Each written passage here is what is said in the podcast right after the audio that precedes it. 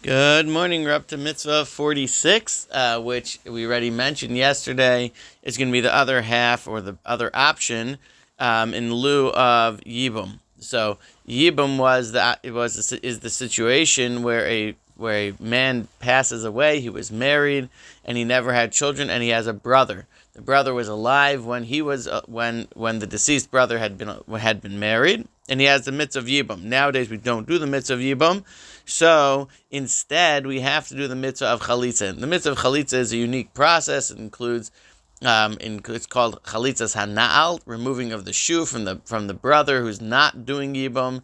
The woman takes off his a unique special shoe, and he says, "Look, your your shoe should be removed because you're not uh, giving your your deceased brother footing to stand on."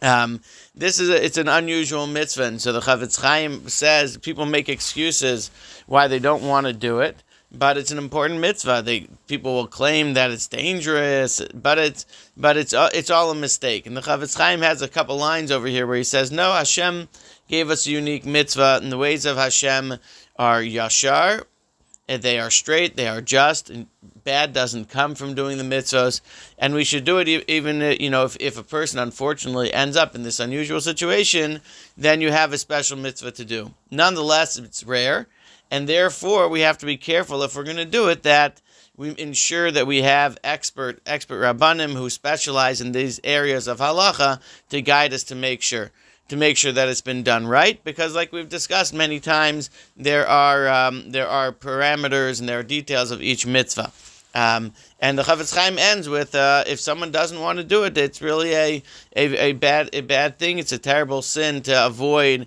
an important mitzvah. And so particularly, particularly, it's a mitzvah that applies in every time and every place.